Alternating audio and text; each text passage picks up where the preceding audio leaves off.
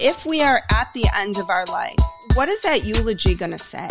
What are people going to say about us when they're standing up there? What would we want to say about ourselves when we're standing up there? And if we were to write that now, are we living that way today? Welcome back to an all new season of Off the Gram, the show where we bring you straight into the trenches with us to help you live your best life, channel your inner girl boss, and navigate the ever changing landscapes of wellness and social media. Hey, James. Hey, Hyde. So, welcome everybody to our spooky Halloween episode. I feel like I should have sound woo, woo. um, so I don't know about you, but I love me some Halloween, Heidi. Are you like a Halloween Sam? So it's interesting. I I'm not a Halloween girl. No, I'm not. No, and here's why though. I've like figured it out. I was allergic to dairy growing up. I still am, right? So I couldn't eat a single candy that I trick or treated. So I had to like give my entire haul to my oh. brother every year because like nobody was passing out Skittles back then because they were like giant bags, mm. right? And now they have like single portion size, but it was Milky Way, Kit Kat, like all the milk chocolate and I couldn't eat any of it. And then I spent 20 years of my life, you know, as a job dressing up and doing hair and makeup and costumes. And that feels like work to me. It's work. Like that's what I associate with work. And like, oh God, here I go for like a 25 hour day at a trailer and like I'm in a costume and great. It's kind so I have these not like fabulous associations with it. I love me some Halloween. I personally, I personally, it like first of all, it draws me back to like my first thought is like my my twenties. I immediately go back to like, am I going to be a slutty nurse or a slutty policewoman? And then I'm like, oh yeah, mom. Never mind, neither of those things.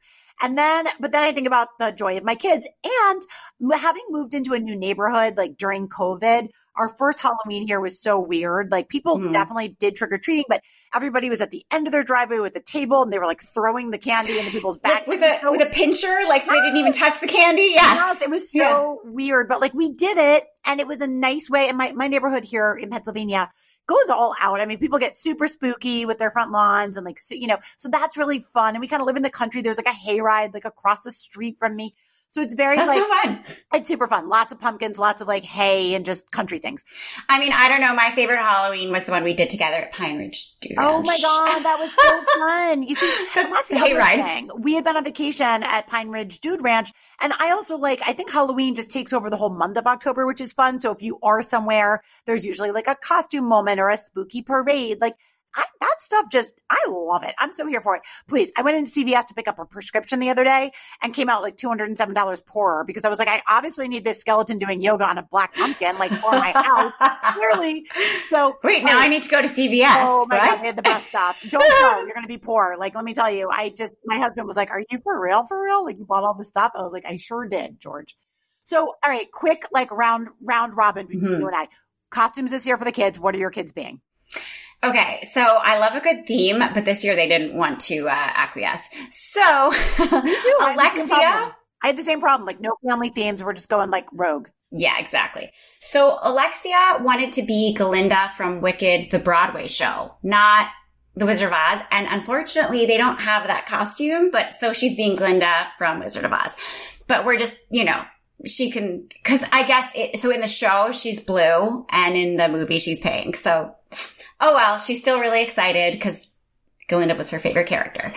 And then Priscilla, um, most, I, I don't know, our listeners may or may not know. So my twins are Priscilla and Alexia and P and A spells panda.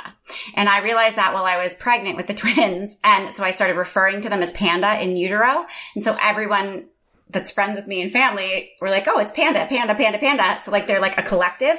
And so we have so much panda stuff. And this year the twins got really into it for some reason. Like you're seven now. And like all the baby rockers were pandas, but like, okay.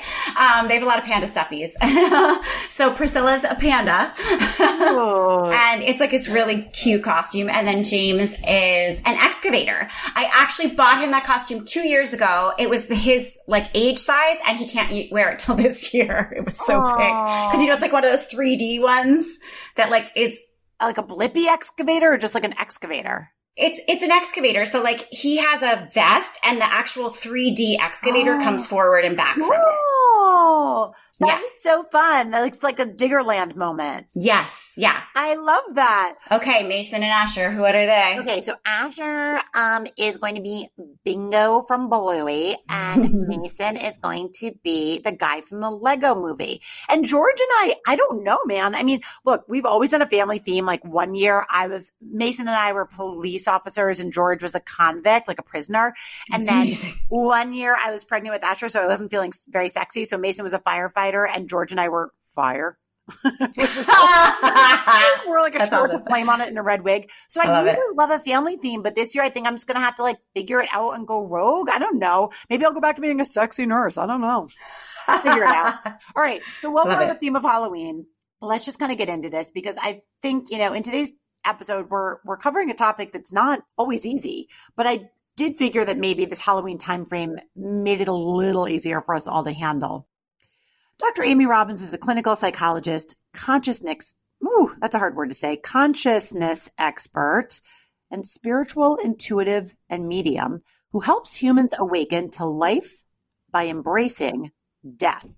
Well, there's a tremendous sadness, grief, and pain when one suffers a loss. Amy makes death palpable yet approachable. She believes that by dissecting death, we can start to live life more full of purpose, courage, and intention. In addition to her clinical practice, Amy is the director of mental health at Beyond, a holistic wellness club in Chicago.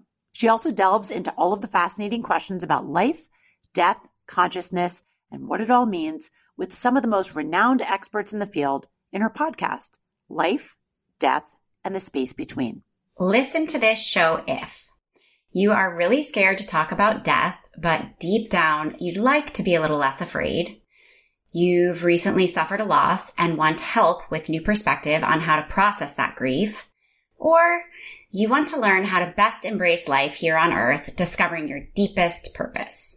Welcome, Dr. Robbins. I personally am so glad to have you here. And of course, today's topic is somewhat tongue in cheek, right? Because like we made this our Halloween show, and I think we can all agree there's something kind of deliciously spooky about Halloween. It's like the one time of year we give ourselves permission, I guess, to like indulge in, in like kooky fantasies about the morbid. But I think we're all being honest. We're all just really terrified of death. So the only way for us maybe to like deal is just to lighten the mood from time to time. So can you start by telling us what made you personally get into this field?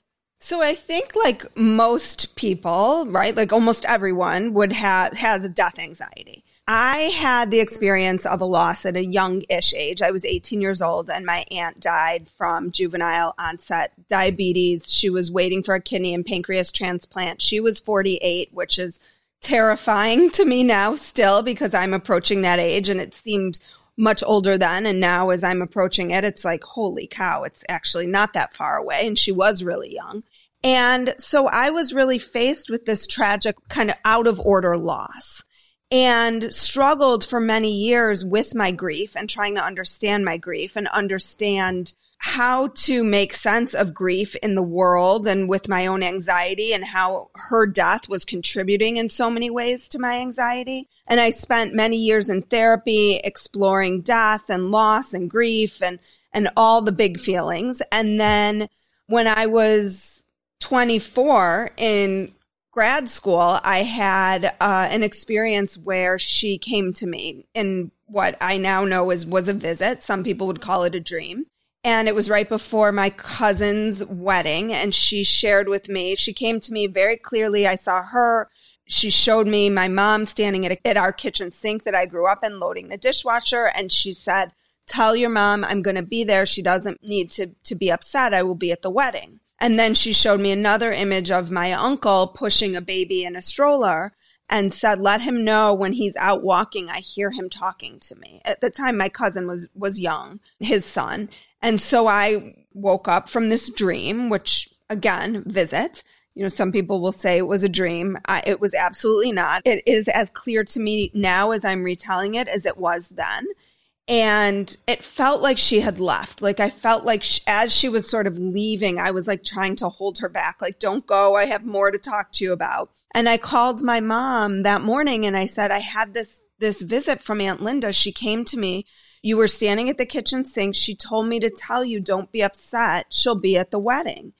And my mom started crying. She said, I was standing at the kitchen sink last night talking to her, saying, I can't believe you're not going to be at the wedding. And then, same thing with my uncle. He shared with me that is when he talks to her, when he's out walking, and he's always talking about his kids and things like that.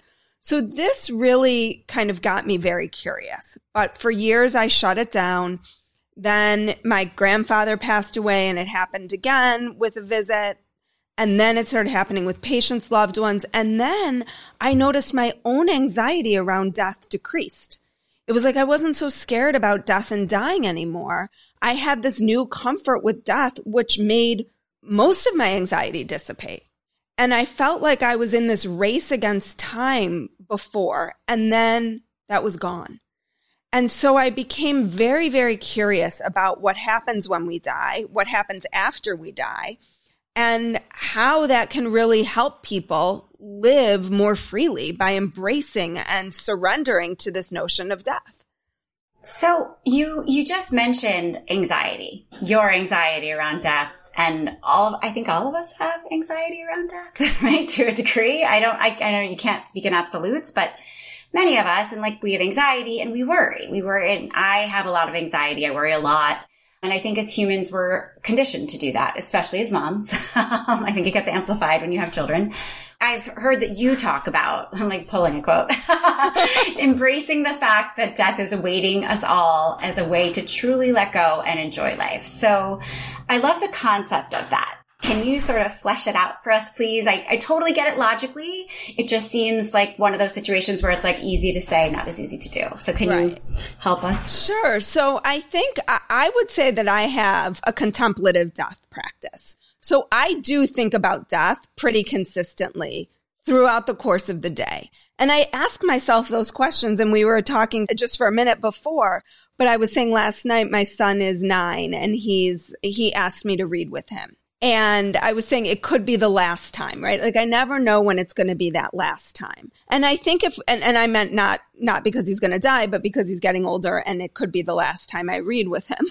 But I think when we can integrate that type of practice into our lives, we can think about if this is my last time, is this how I want that interaction to be? If this is the last time I say goodbye to my partner, my child, my parent, you know, what do I want that to be like? How do I want them to feel about our interactions? And if you can do that on a consistent basis, it starts to shift how you live.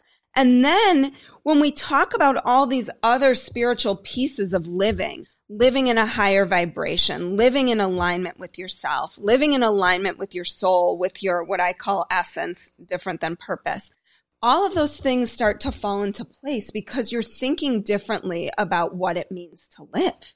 Cause that, that mirror for death is always sort of right, right there staring you in the face. So when you were talking about like how it's like a positive to flip it to be like, is this the way I would want it the last time?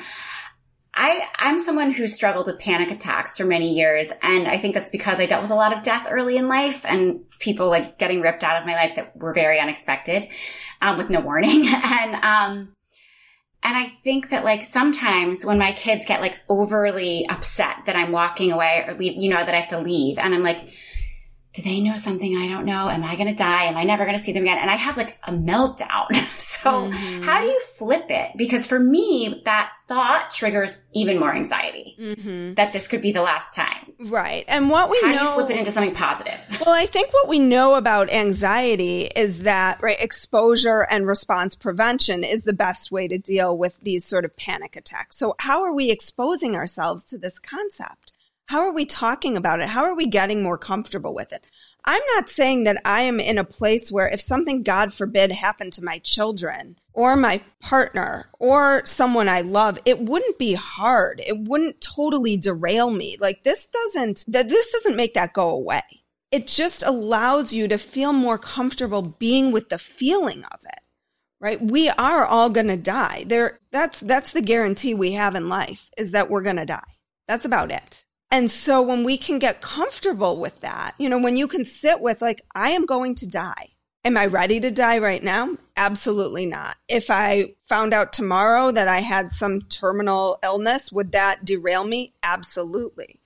But how I live up to that point can't be waiting for the fear of that to happen because it's going to happen regardless. I love your frankness about it. And I really do. And I think I personally have always had, this is Jamie speaking, the opposite of like exposure therapy. Like when I hear anything, if I was listening to this podcast right now, right? Like if I was somebody at home, there's a part of me that would be like, I'm turning it off. It's too sad, too hard, too hard, turn it off. But if that is always your proclivity, then you're like the princess and the pea and every single thing rattles you. And God forbid the littlest hint of something sad or scary comes into your life and it just completely shakes you to your core.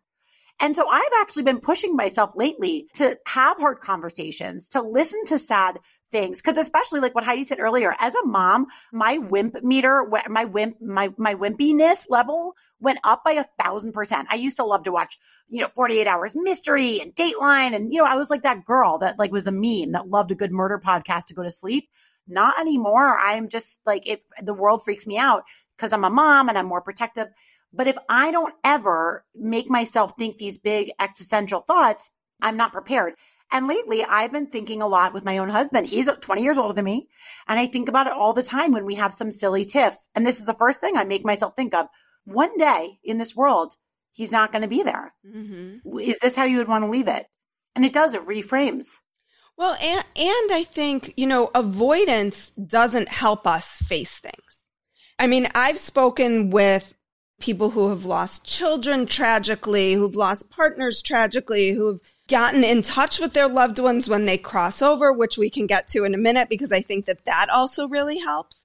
Yeah, but, I have a lot of questions about that. Yeah, but these people have have experienced like the depth of what I imagine the pain is of being human. Like I you you both are talking about your kids. I have kids. I can't imagine anything more painful than that. I, I, I just think it's the worst thing that could possibly ever happen. And I think we all imagine that. And people always say, I could never imagine. I can't imagine what you're going through. That's actually not true. None of us want to imagine that, but we all can. And we're, can I swear on here? Yes, you can. Okay. We're so fucking scared of that. And we should be. Yeah. Because it's yeah. scary and it, it would be painful. But yeah. fearing it isn't going to diminish the pain that you will feel if and when it happens. And what it will do is take away your, your life. It will rob you of your life now, fearing what is potential, what will potentially happen to all of us. Right. Well, okay. So let's talk about the mediumship thing. I think, you know, I know on your podcast, you interview all sorts of experts, like researchers in the fields of brain science and near death experiences and mediumship. I think a lot of us hear mediumship and think like, is that really a thing? And I personally, I don't know if thinking about an afterlife makes me more or less afraid of death, but it's certainly fascinating. So can you tell me a little bit about that? Obviously you had your experience with a visit and then where did it go from there? Yeah, so I had several experiences with a visit that sort of culminated with a patient's loved one coming to me, at which point I was like, okay, I got to get a handle on this because I can't have patients' loved ones coming to me in session. I don't know what to do with that information. It's very disheartening and it's a very different part. When I'm working clinically, I'm very much in my left brain. When I'm so you're saying as a clinical psychologist, just so our listeners are understanding. So you were doing sessions with like, you know, in clinical psychology and all of a sudden you were having these intuitive moments and you were like, what do I do with this? Yes. And I would have glimpses of past lives of what I think. Again, do I know 100% for sure? No, but it seemed like it was because it would be very clearly not this life. And so I started having these kind of hits of intuition and wasn't really sure what to do with them and what to make of them. So I, I started pursuing mediumship to just see. And I started working with someone to learn how to, how to control when the information was coming in. There was a period of time where my house, this is going to sound completely bananas and I get that was on literally under siege. Lights were going on and off all the time. Oh the whole God. house would like the whole electrical system was like going like and I had to call my neighbors and say, "Did you did you just experience this cuz was there like a power surge in the neighborhood? And one of my neighbors, who's a friend of mine, was like, no, I think it's the spirits. And it was when I had just started kind of telling people that I was having these experiences. You were like the ghost whisperer. You're Jennifer Love Hewitt. So, so I really wanted to understand how I could control it. And was this a path I wanted to go down in terms of bringing this to people. I did three months of mediumship reading. I opened it up to friends and family. But I think I found one, I, I really enjoy very deep work with people. The work I do is long term traditional psychodynamic psychotherapy. So really looking at people's relationships, relationship patterns, how those, how that foundation was laid, how their con- unconscious is affecting what they're doing today. And felt like I didn't want to give that up and also felt like I wasn't, I was probably 80% accurate with my medium readings, but I'm a bit of a perfectionist, re- recovering perfectionist, and wanted to be better than that. And there are mediums out there who are. And I feel like if you are pursuing a medium, it, it can be such a vulnerable experience. If you've lost someone you love, you are often feeling desperate to connect with them. And if someone came to me, I wanted to be sure that I was going to be like as good as I could be. And I, I'm not, I don't believe, I think we all have the abilities. If you've talked to mediums, they'll say that. But I do think there are some people that are better than others, right? There's the Michael Jordans and there's the supporting cast. And I was not a Michael Jordan of mediumship. There are Michael Jordans of mediumship out there. And so I wanted to let, I want those people to do what they are experts at and allow people to go there and really experience the profound shift that can happen when you connect with your loved one. The other piece of that is that I also found that in my own life, being able to connect myself was really the selling point for me.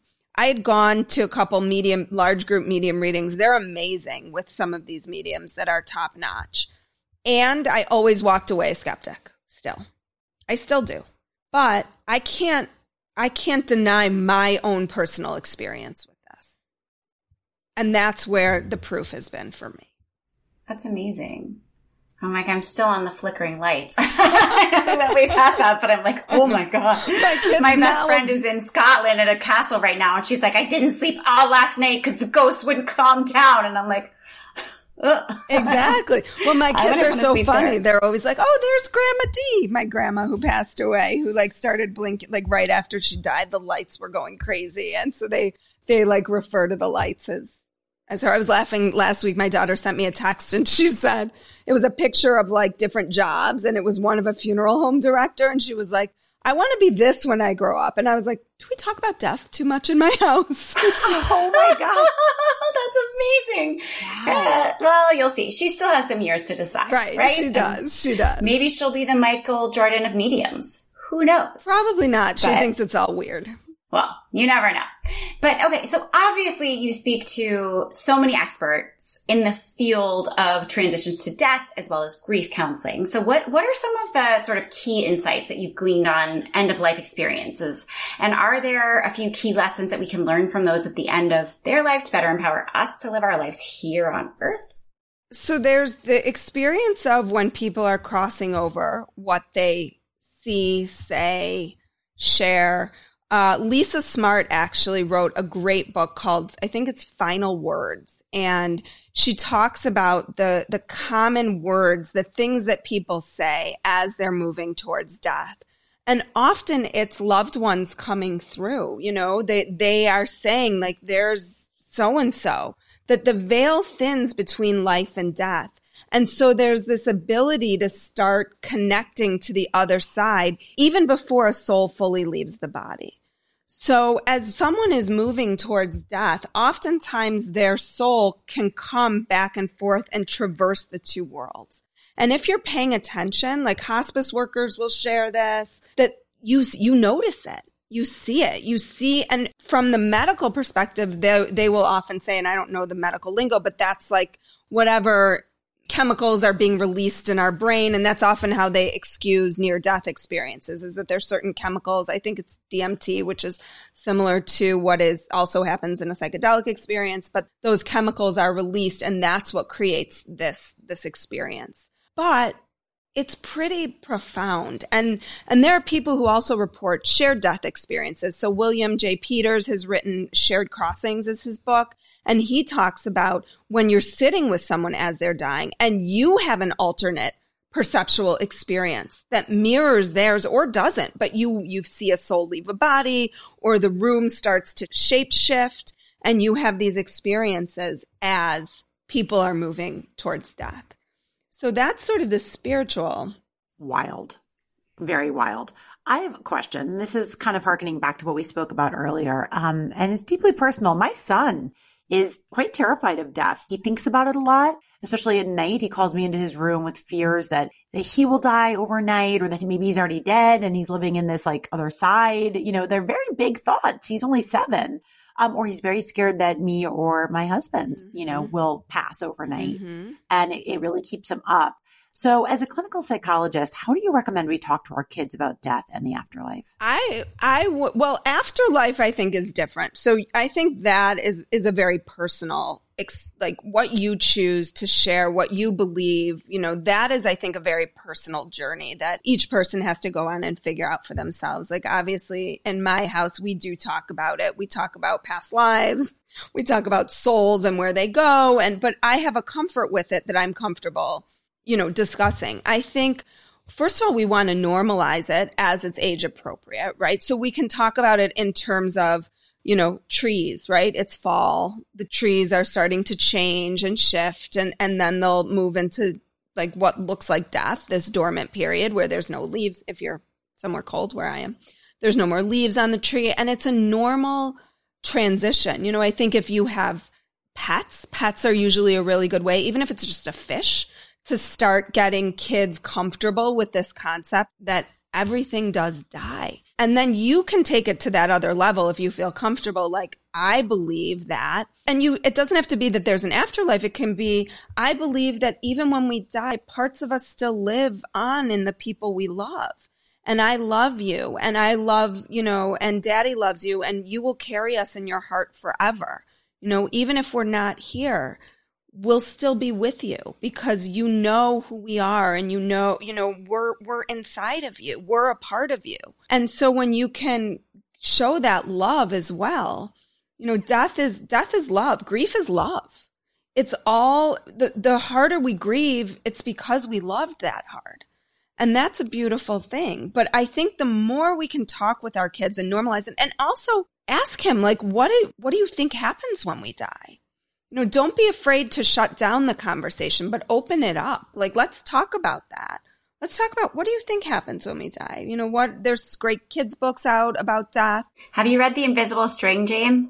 Yeah, actually, my my uh like a wonderful person in my life, Ava, bought it for Mason when he was just about four. So that is a yes. I should pull that one out. Actually, it's been on the shelf for too long. I also think like those caterpillars. Have you ever seen the the caterpillar kits where you can watch the caterpillar turn into a butterfly? Like you buy the kits and oh, yeah. you get them as a caterpillar, and then they go into the chrysalis, which is like this black, like dark place and then they come out as like this new beautiful butterfly.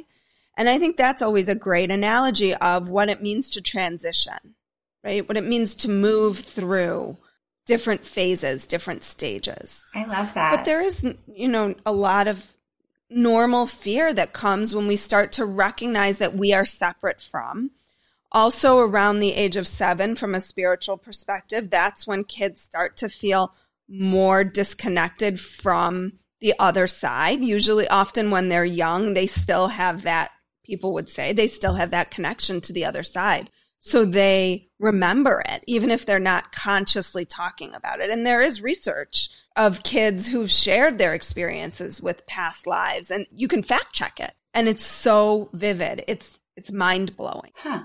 I love that. And, you know, I asked about Jamie about the invisible string because that's a book that we've used a lot in our house. And, and, you know, what you said about like separation and separate and all that stuff, like a lot of the, Jamie, I found for my kids that the, a lot of the books about like separation and separateness as, as opposed to like the invisible string that's like we're all together, we're all connected all the time.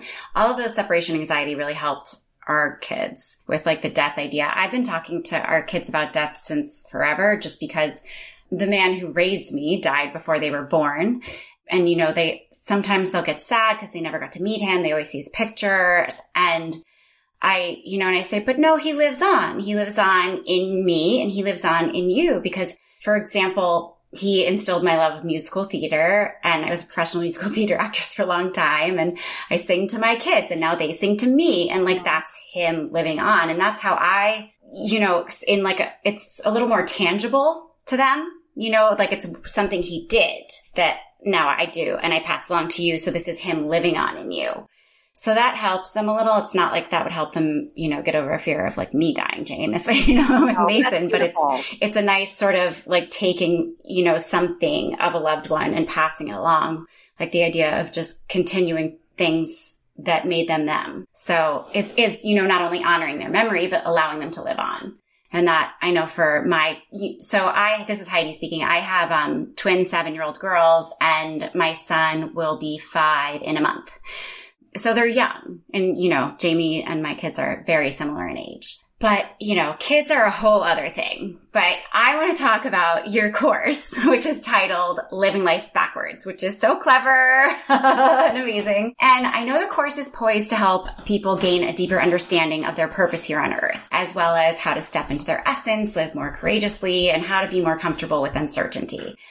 So can you explain to our listeners how taking a look at their life from death backwards can help them reframe themselves more positively in the present, please. Yeah. And the course is shifting and changing. I'm working on, I'm really working on solidifying it right now. So I love that concept personally. So I, I was like, you know, I mean, we really put a bow on it. And so often we're avoiding thinking about the end you're encouraging us to think about the end as a means to get back mm-hmm. to the mm-hmm. now. So, I mean, it's just a good rule of thumb. So, could I mean, just walk us through it because it's a big part of your. Yeah, process. I think that there's there's again, it, it looks through both psychology and spirituality, which is so important to me because I think often uh, we've, we've cut ourselves off from spirituality in a lot of ways. And there's, there's a lot of interest now, reemerging interest into spirituality. And so it is both this notion of, okay, if we are at the end of our life, what is that eulogy going to say? What are people going to say about us when they're standing up there? What would we want to say about ourselves when we're standing up there? And if we were to write that now, are we living that way today? Not waiting till, you know, I retire or I get that next job or whatever it is. And again, this is all taking in, in the context of, I get it. We all have to live our lives. You're, we're all moms. I got to get my kid to school in the morning, right? Like there's, the practicalities of that.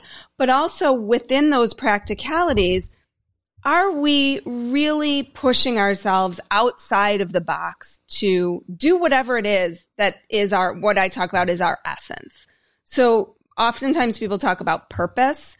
To me, purpose is limiting. It's like there's one thing for me to be or to do. And how I think about it is essence. Am I expressing the characteristics of my soul? And that can look very different depending on what you value and depending on what the, the work that we'll do in the course around how to express, how to get in touch with what those characteristics are and what you value and what means something to you and are those being expressed? And then when you get to the end, what would that look like? So it's, it's really weaving together all these pieces. And many of the near death experiencers I've spoken to talk about this concept of a life review that when you die, and you know, we've heard this for years in terms of like, you know, you, you see everything flash before your eyes or you, you know, you have that experience. And many near death experiencers will say that what they experience is the world in terms of how they were to other people and how other people, so they almost like stand in the experience of everybody that they've touched throughout their lives.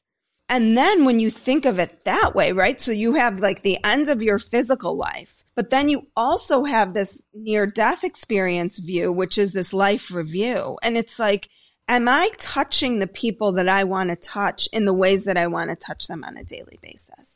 And again, that is how it starts to shift and change who you are and how you are in the world. Because if I'm treating, you know, I, I always have conversations with like the butcher and the person who cuts my deli meat in the, in, when I do my Sunday morning grocery shop and I know them and I build a relationship with them. And that is, that is very intentional for me because we're all people. And like you said, we're all one ultimately. So if if I get to that point where I cross over and that life review feels pretty shitty, it's not it, that to me is not a life well lived. every time I think about death, I think about how, so we interviewed Rabbi Steve Leder Oh. Ah, and he, he you know, he sits with so many people who are about to make the transition or, you know, their family that just as the other person made the transition. And, and he always, he said the thing that stuck with me. I mean, he, a lot of the things he said stuck with me, but he's always like, people always talk about regretting what they didn't do. They don't ever regret what they did. They always regret the life unlived.